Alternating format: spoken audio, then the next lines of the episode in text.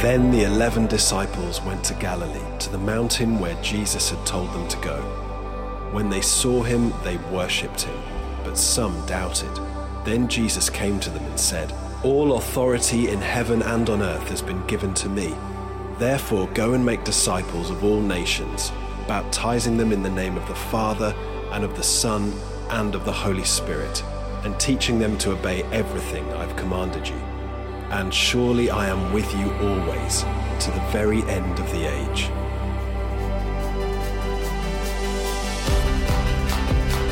God wants to reach all nations with the gospel. Jesus has timelessly commissioned his church to go and make disciples. Make disciples.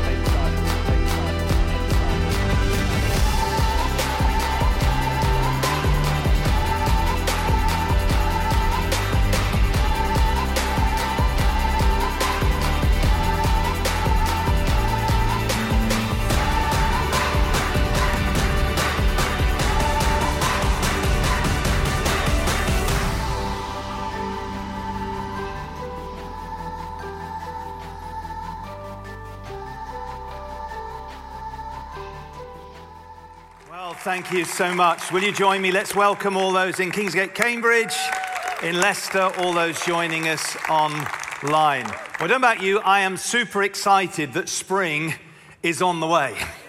And all the optimists said, yay. And all the pessimists said, yeah, but wait for the beast from the east.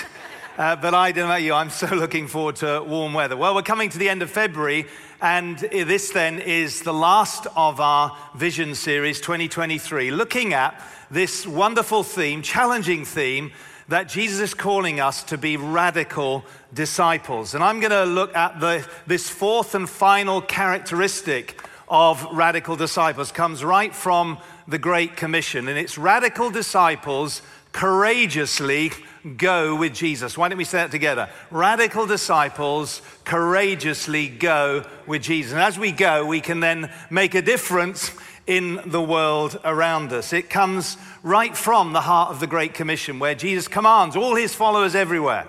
He says, Go and make disciples of all nations. It's important we don't kind of miss this bit out. Isn't it great to encounter Jesus? To obey Jesus, to serve Jesus. But if we're going to be radical disciples, we also have to go and make a difference and see others become disciples. What about you? I am so passionate about this because I can remember the time nearly, nearly 40 years ago when I wasn't a Christian. Think back if you are a Christian here today.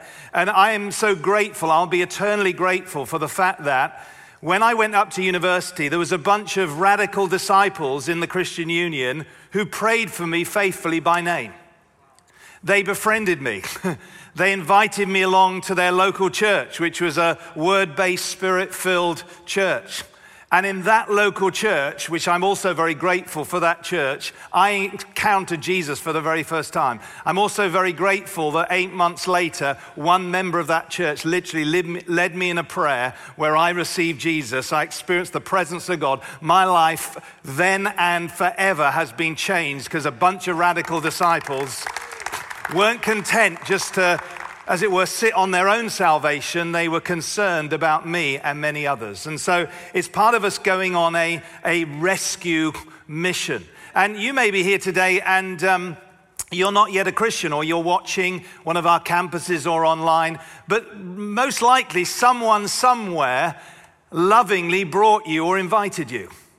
For those of us who are Christians, can you remember back maybe to the time of your conversion and think about some of the people, either directly or indirectly, who influenced you? Aren't you grateful to them? Well, this is what this is about. It's about us going out then and doing what's been done to us. Uh, Paul puts it this way Christ changed us from enemies into his friends and gave us the task of making others his friends also. So I want to take this whole theme uh, by looking at the phrase that we're called to go on an all out rescue mission. And I want to illustrate from a couple of film clips. And um, the first I want to focus on is from Titanic. It's the Hollywood version, uh, uh, the glamorized version, no doubt, of the um, sinking of the great ship It was supposed to be unsinkable. It was on its maiden voyage in 1912 and it sunk with huge loss of life as people uh, perished in the icy waters. And there's a number of memorable clips. For those of you who watched the film, you know, may remember um, Rose, played by Kate Winslet. Jack, Jack, Jack. Good, good impersonation. You want to watch it? Jack, Jack, Jack. Uh, a bit higher pitched um, as he's, he's suddenly realized he's died in the icy waters. But the, the, the clip that always struck me when I watched it, and ever since then, is the attitude and the activity of a certain one of the one of the crew who captains a lifeboat. And whereas others are more concerned, we just got to get to safety. You know, our lifeboats are full. He has a sort of an urgent um, desire to go and rescue people and see if anyone's alive. And so I'm just going to play a really short uh, clip just to give you something of, of what I'm talking about. Those online, um, there'll be a summary there. So please watch this. I remember that phrase, is anyone alive out there? And something of the sense of the urgency in his voice. Now, what is that guy motivated by? He's motivated by a compassion for fellow human beings. And, and that's, that's kind of something that I believe we all should carry. But I believe there's a deeper thing. I love uh, that clip. And in some ways, I think the film is a great metaphor for much of what's going on in our world today. You see, just like um, the passengers had great confidence in the supposedly unsinkable ship, so I think if we look at our world today, people are putting their faith in a world system, in um, false security, maybe even in themselves, hoping it's going to hold them up. But I want to tell you, whether people are aware of it or not, or whether we're aware of it or not, uh, that ship is sinking.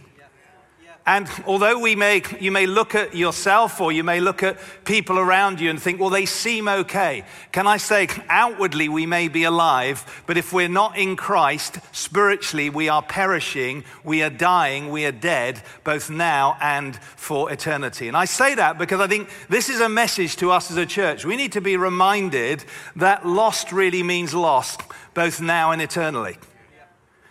That's the bad news. How many want some good news?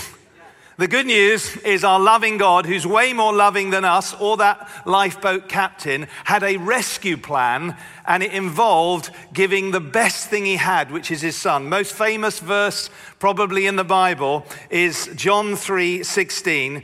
Uh, uh, you probably know it. It says, For God, what?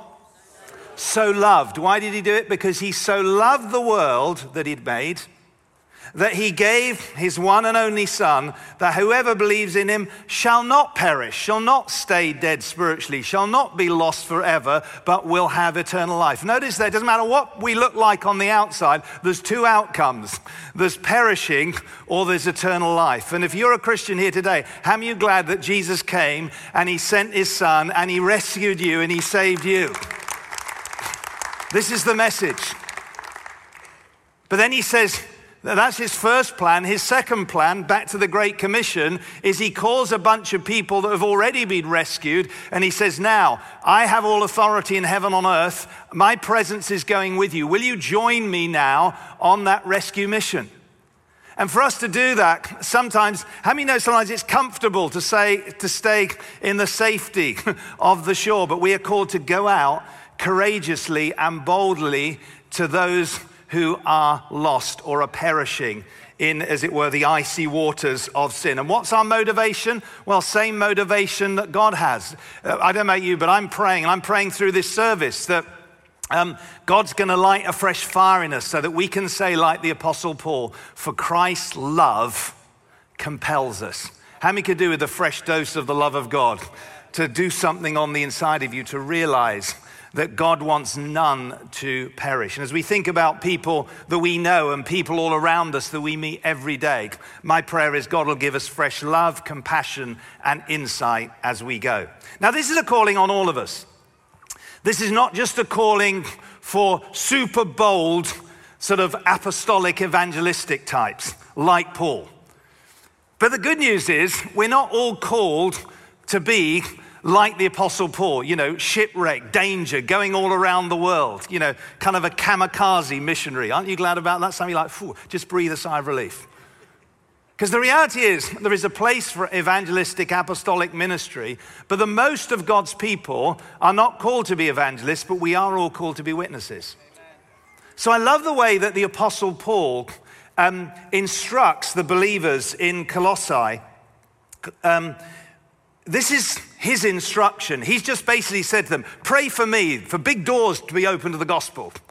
But then he says to ordinary Christians, Be wise. Do you think you do that?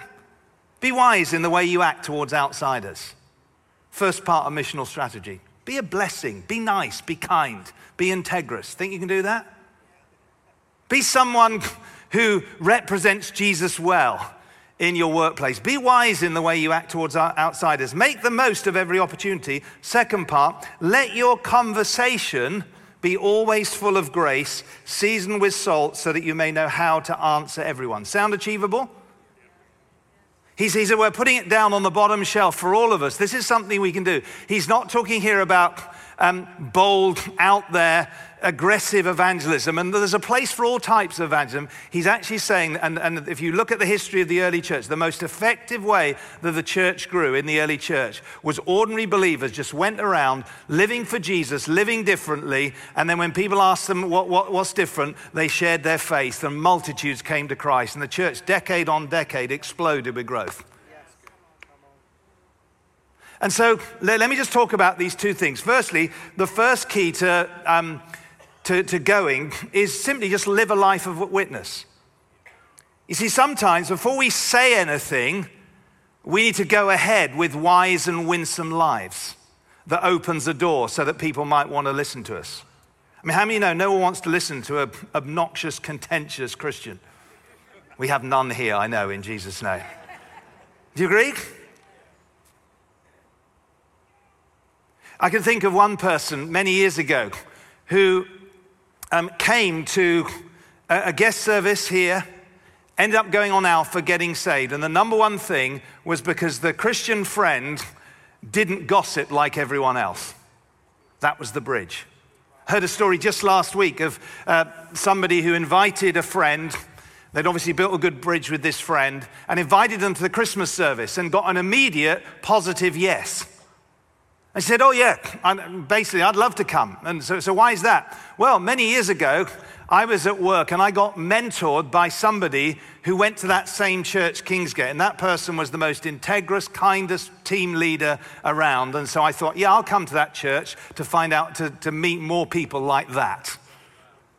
So these, this is long term stuff. Can I say, you know, Karen and I have been in this one city for nearly 35 years. There's something about going the long haul relationally that builds a base with our family, our friends, our work colleagues, our, and our neighbors. How many think you can do that? Learn to be integrous, learn to be honest, don't gossip, don't fight on social media like other people seem to like to do. Be patient under pressure the way you handle bereavement and difficulties. Actually, the world is watching. Let's be those who stand out and make a difference by our lives of witness. Amen. This is long haul stuff. But we don't stay there because the second half of the verse goes on to say, on that foundation of a life of witness, we need to share words of witness. It says we need to be ready to make the most of every opportunity. Some people, I'll do that bit, I'll live the life, but I'll stay quiet. But Paul doesn't say stay quiet, he says be ready. so that you may know how to answer everyone. Or as Peter puts it in his epistle, always, say always, Always be prepared, be ready to give an answer to everyone who asks you, to give the reason for the hope that you have. But do it with gentleness and respect. Now, there are many different types of evangelism, but I honestly believe in the long run, the way that um, the gospel is, has spread historically and will spread in our day, the way that we will see revival fire spreading is by on fire Christians who, in love for Jesus, love their city, love their community, love their friends around them, and then are just ready in a, in a wise, gentle, and winsome way to share the hope that they have. And this way, one shares with one, one shares with one, and a little candle, as it were, spreads and spreads and spreads until you've got like a raging fire going right across community. Come on, let's see that in our day through us sharing uh, words of witness. Now, I don't know about you, how many of you would like to grow in confidence, in skill, and doing the sharing bit? Well, good news, yeah, so would I. Well, good news is, starting a couple of weeks' time, we're going to do a four part series leading up to Easter, basically called Sharing the Good News. And we're going to provide encouragement and confidence and skill so that we can make the most of every opportunity. I'm talking of Easter. I'm so looking forward to the Easter season. It's one of those times in the year. I know in our, all our different campuses where we're going to be going out and blessing our communities with all kinds of blessing activities in the hope that they will want to come and hear the gospel at Easter and pray that many, many people come to Christ in Jesus' name. And as we go, we have an incredible privilege. Uh, Paul puts it this way in Romans 10, verse 15 How beautiful are the feet of those who bring good news. Now, don't take your shoes off right now, but the God says something about your feet. That our feet, where we go, we are not just going to work or going to our family or going to our neighbors. We are carriers of the best news out in word and deed. And God wants to anoint us and empower us to go and tell the world all around us and see many more rescued in Jesus' name. So that's the first thing. We're called to courageously go on an all out rescue mission. But there's a second way that we can get involved in this mission. So I want to play another clip. This one's from Schindler's List. It's a very powerful film of a German businessman during the time of Nazi rule who basically used his business at, it's worth saying, huge risk to himself and cost to himself to rescue hundreds and hundreds of Jews from the Holocaust. And I want to play a clip from near the end of the film where all those he's rescued gather together to thank him. Uh, really moving clip. Wow, trust you to a degree, powerful stuff. What I love about this is the value that Schindler puts on people above possessions. That's the heart of it. The fact that he thinks he should have done more highlights that he's just not content with what he's done, but he realizes something of the value of one human life. I love the little quote at the beginning Whoever saves one life saves the world entire. And I think it's a very moving thing where the Jews there are just gathered. 1,100 people have been rescued because he was doing what? He was doing the second thing I believe we, we can all do in our spiritual rescue mission, which is we can invest in this all out mission. Yes, we're called to go directly and get involved in people's lives. We're also called to invest in this all out mission. And this goes right to the heart of Jesus' teaching. If we want to be radical disciples, we have to face the fact that much of Jesus' teaching to his disciples was about making sure that money is not our God, that God and his mission are above, and care for the poor is above um, our love of money and possessions. Just check the Gospels out. Uh, in one um, parable, he tells the parable of the shrewd manager. He makes this stunning statement. He says, I tell you, use worldly wealth to make friends for yourselves, so when it is gone, they will welcome you into eternal dwellings. Randy Alcorn, or Alcorn in his book Money, Possessions, and Eternity comments on this. Jesus doesn't tell us to stay away from worldly wealth, but to use it strategically.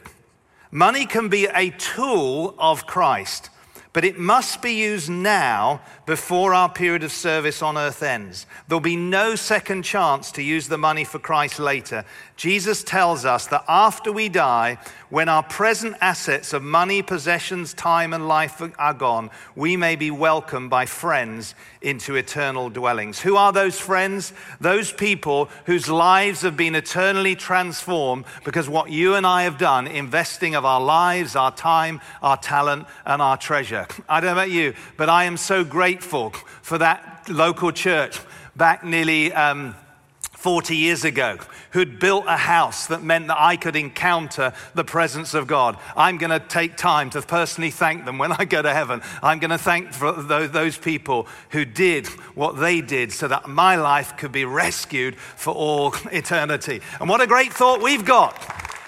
Money's not just something um, just for us. And it's not just we kind of give to an organization. No, we're investing for eternity uh, so that lives may be transformed. You know, this is thrilling. This is not, oh no, oh, we've got to do this. We get to do this. What fun, what joy. Every time you give into the storehouse of this local church, can I say, every child that gets discipled, every young people that get person that gets saved, every student that gets rescued, every family that gets help, every grand adult who gets brought back from the prospect of a lost eternity, if we are giving into this local church, it, we, we share in the, the ministry together and we are blessed by the rewards now and eternally. We're going to get rewarded for it. You know, every time you give into this church, a portion goes into our mission fund. You may or may not be involved directly in our community action ministries. It's a good thing to do. I met some of our wonderful volunteers this week, but all of us are involved in caring for the, for, the poor locally because of what um, we are doing together. You know, our ministry wider into some of our um, overseas missions partners, or what we're doing through this local church to help some of the leading churches across the UK and Europe. Many of you have no direct involvement in that. You don't, some of you don't even know what we're doing. But I want to tell you if you're giving into this church, we are together partnering for eternity to see other churches and other ministries prosper. And at the end of the day, we are helping for friends to be saved eternally. Amen. Let's see, what a, what a privilege. What, what an amazing thing we can do with the resources God has given us. You know, we may not be physically going. In fact, most of us are not going to be going to Romania with Carmel and Joanna. Some maybe, some of you can go, but we're not all going to be going. But we, are, we can all, as it were, through our money, sow ahead. And so every life that gets transformed through that church, we're part of it through our investment and through our giving. Amen. Isn't this exciting? And the question is, and some of you may be asking this, you know, what does it look like then for us to position ourselves to invest? You know, looking ahead to Giving Day next Sunday. It's an opportunity for us, I believe, every time uh, we, we come to a Giving Day. It's a great opportunity just to reassess money or possessions. What, what, what comes first in our life? Who's actually Lord of our life? Is it God? The God of our Lord Jesus Christ, or is it the God of Mammon? Who, who's, who's in charge? It's an opportunity, even this week, if you haven't already done so, to, as it were, resurrender all that you have to the Lord and say, Thank you, Lord, it all comes from you. Now, if, like Shinley, you're, you're, you're saying, Well, I, I don't know, how much should someone give? Well, there's two helps. The first help is we've got the Word of God. We have all the way through the Bible all kinds of teaching on giving and um, Simon and I did some teaching back in, I think it was November time, if you want to check back on the web, and, you know, just establish clear principles. The first principle is everything comes from God, and so we steward the lot. And then there's the what we call the tithe, the first 10% as an act of worship to the Lord. But if we're going to be radical disciples of Jesus, we're not going to stop there because all the way through the Gospels, Jesus is challenging people to live lives of radical generosity. Amen. The tithe is the starting point, not the end point for our generosity. If you look at the early church, they live radically generous lives. So let the word of God be your guide. But secondly, let the Holy Spirit be your guide because the Bible gives the general principles. But only the Holy Spirit can actually, as it were, uh, He knows exactly where you're at. He knows whether you're right now in, under huge pressure and you've got very little, or whether actually you've got quite a lot. And, and, and, and, and the issue of giving is not how much you give, but it's in proportion to what you have. God's not going to pressure anybody, but the Holy Spirit knows, and He's in charge. And if it all came from Him and He calls you to step out, guess what? He's going to take care of you. So I believe it's really important that we listen to the Holy Spirit every, every year. At this kind of time, uh, Karen and I, we, we, we do a number of things. We, firstly, I check out any changes to make sure that our tithe is in line. We gross tithe, and so we make sure we're in line with that. We very often will pray about, you know, what extra do you want us to give to individuals in need? And that's fun, just looking out for people that we can bless. And then at this time, we always go back and we look at the monthly giving we give um, and have been for, I don't know, 16, 17 years or more, along with, I know, a core of people here, of giving extra into paying off the mortgage, By the way, the mortgage, I've just been told, is now under £1 million. Come on, we're on the way. But then also, we ask the Lord, you know, and it, dependent, it depends on sometimes where we're at in our finance any given year, um, you know, how much we should give as a one off gift. And we'd prayed about that and agreed that about um, three weeks ago. And so we were pl- praying on Friday night again, and um, suddenly Karen interrupted our prayers to say, Wouldn't it be fun if we? And she mentioned an amount that was double what we'd thought of giving before. And you know, rather than react, because I'm a man of God, I didn't say, hold on, we agree. No, I thought, let me just carry on praying for a moment. let me just decide whether it would be fun or not. You can tell who's got the gift of giving in our, but we both love to give. Anyway, after about five minutes of praying, I thought, do you know, it really would be fun if we could give that amount. Why not? And honestly, eh, just that thought again, people are more important than possessions. We can do it, so let's do it. And as we've been doing that kind of giving over um, you know, the whole married life and predating, I can honestly say, much as we've tried, we cannot outgive God. And I know that I'm talking both here and in Cambridge, in Leicester, some of you beginning to partner online, that we've got hundreds and hundreds of amazing people who some very recent, you've just joined, some for decades have said, we want to partner together. We want to invest in this all out mission. But guess what? As we step up, as we declare, we're going to, we're going to um, as soon as possible, get debt free. Think what money can be released for more ministry and more projects and more people's lives changed for eternity. Amen. And all we're saying is just, just uh, look at the word of God, obey the Holy Spirit, and let's come and let's give joyfully. God loves a cheerful giver. Now, wherever we're gathered, now we're going to respond. And as we do, uh, we're going to be singing a song. It's quite an old song called For the Sake of the World. But I think it encapsulates something of what I believe the Lord wants to do as we finish this Radical Disciples series. It, the, really, the heart of the song is an invitation, as, and you'll, you'll see it, is for the Lord to burn like a fire how many, how many would like to ask the Lord to burn like a fire in your life? So that you might come afresh, as it were, on fire to be bold in going. You know, anoint your feet. How beautiful are the feet of those who, good news, uh, uh, those who bring good news in your life and in your words. Let's pray. Bring fire, as it were, on our feet. And then it's an opportunity for us to, as it were, take the work of our hands, all our resources, and say, Lord, do something afresh, Lord. I want to make sure that you are Lord of my finances. I want to reorder and reprioritize. And for all of us, we're at different points of the journey. Some of us have been on of going for it for years, and this is a rededication. Some of you maybe have drifted away. This is an opportunity for you to recommit. And some of you, either here or watching online or one of our campuses, you may not yet be a Christian. Well, this is an opportunity for us all to resurrender our lives to the Lord. And I just want to um, invite you all to stand. And um, I just want to read the first part of this song because I, I, I don't just want us to sing it, I want us to make this our prayer. So it goes like this I'm laying down my life, I'm giving up control, I'm never looking back, I surrender all. So, why don't you right now just position yourself? This is a prayer for radical disciples. I'm never look, I'm laying down my life.